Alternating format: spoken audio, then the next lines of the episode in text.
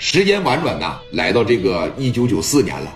哎，说聂磊交下了李正光之后啊，两个人颇有这个相见恨晚的意思。哎，也是好好的在青岛大醉了一场。正光呢，觉得也是热血沸腾的汉子。你包括磊哥，两个人这一言一句就说了：你要去到北京，我绝对是义不容辞；你要来到青岛，我也是刻不容缓。啊，两个人呢也是互相分享分享经验。聂磊确实也是从正光的身上学到了不少的东西。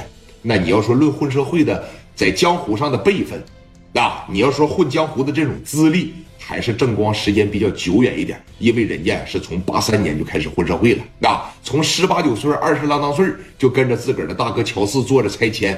那么去到北京以后呢，是你看生意现在做的也非常好。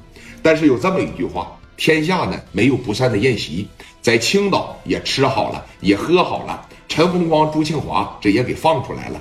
那么青岛并没有什么可留恋的，正光这边呢，也就说回到了北京了。哎，磊哥说也是十步一相送啊，两公里这一摆手，确实也是恋恋不舍。但是你再舍不得，终归呀，青岛不是李正光的地盘，人家还是要回到北京的。说你看，含着眼泪送别了正光之后啊，磊哥这心里边百感交集啊，挺不是滋味的。如果说能经常在一块那就好了。但是故事呢，肯定以后会把他俩人经常的编排到一块儿啊。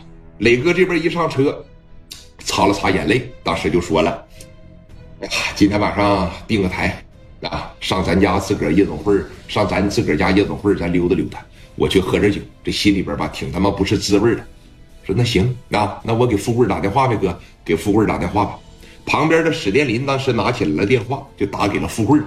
富贵是磊哥新一城夜总会的总经理啊，这边电话一接上，喂，富贵啊，哎，我是大林呐，大林哥，怎么了？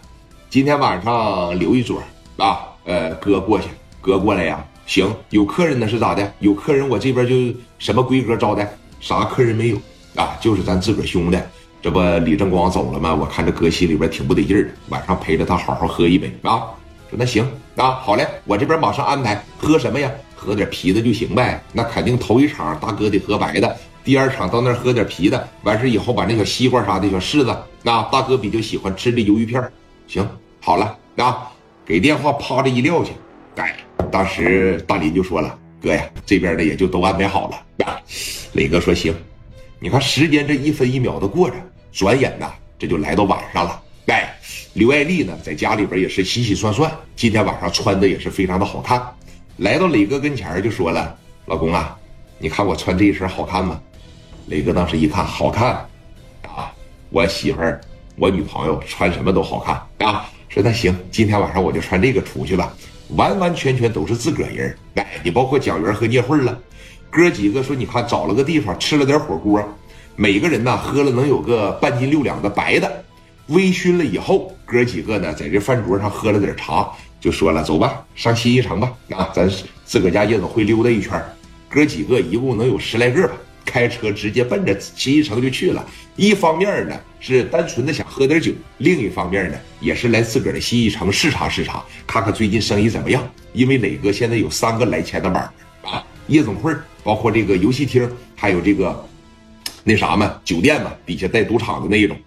说赶巧晚上十点来钟啊，把车就停到这个新一城夜总会了。晚上呢，可以说是灯火通明，人来人往。呃，磊哥的生意确实是不错。从车上这一下来，你看好多人都认识他，就开始跟磊哥打招呼了。